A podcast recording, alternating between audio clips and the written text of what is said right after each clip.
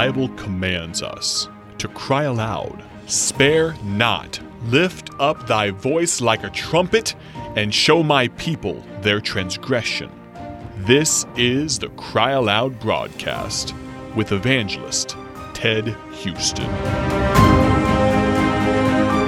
Thanks again for listening in to the radio broadcast. This is Evangelist Ted Houston, and we're still talking about uh, being fishers of men, where Peter, Jesus said to Peter and Andrew, Follow me, and I'll make you fishers of men. And God wants us to be reaching people with the gospel.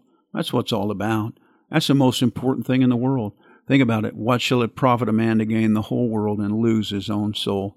The truth of the matter is, is that there's lots of things that Christianity uh, does for us and that we need to do in Christianity, and we need to grow. We need to be encouraged, and preaching needs to strengthen us. But you know, the number one thing is is that if a person doesn't accept Christ as Savior, they're going to spend eternity in a literal lake of fire, burning and weeping and, gnashing of teeth, outer darkness.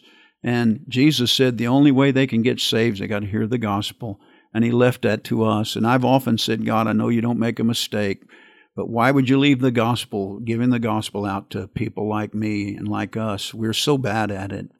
And uh, why didn't you let the angels do it? They'd have done it. Why didn't you write it in the sky? But he chose that you and I could be involved in fishing for men. And boy, fishing is a thing that I don't really like to do physically, but you know, when you catch a fish, that's an exciting thing. And I want to tell you, when you see somebody come to know Christ as Savior, there is nothing better than that. And so we talked about some things, and I really, I don't want to take the time to run over them again, but I just want to say that uh, there are fish to be caught, and we need to go fishing. If we don't catch fish, we need to stay at it because eventually we'll catch fish. We need to use the bait, and we need to not scare the fish away. And then a good fisherman uses different methods. And I don't believe that people only get saved by door to door knocking. I, I, I think people get saved over radio broadcasts. I think people get saved watching television.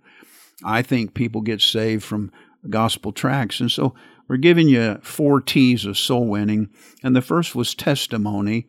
And if you'll share your testimony, it'll move a lot of people. Some people will think and maybe begin to look into salvation, or it may open up an opportunity for you to say to them, you know, uh, hey, here's what happened to me. Uh, would it be all right if I show you how you can be sure you're going to heaven?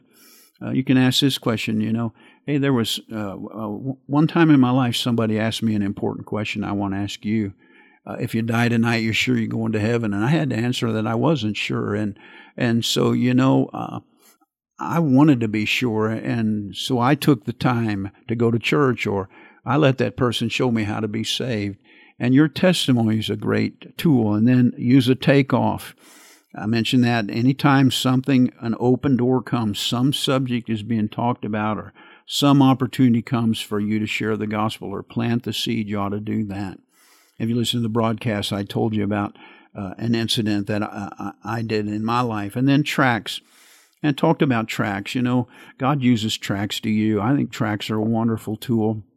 Many people that aren't bold can use tracts. You can just walk up to a person. See, Sumner Wemp taught us this. He he said. Uh, you can in, in with, within 20 seconds you can get into a soul winning. He said, take a tract and go, dear sir, dear ma'am, I want to just give you something to read.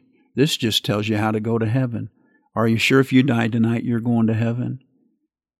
Just that quick. Now, he waited for them to answer each question, but if they didn't, he went right on. And then if they said no, he'd say, Would you let me take a few minutes to show you how? Maybe they wouldn't. But he, they got the question, Are you sure if you die tonight you're going to heaven? Dear sir, this is, I want to give you this.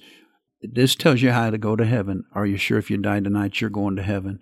That's a great little tool, and I've used it, and uh, it, it's a great way to get an open door.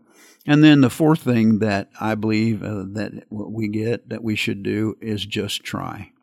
You know, the truth of the matter is, is that uh, many of us we just don't try to talk to anybody about the Lord. It's not because we don't care. It's not because we don't love people. It's not because we don't want to see people saved.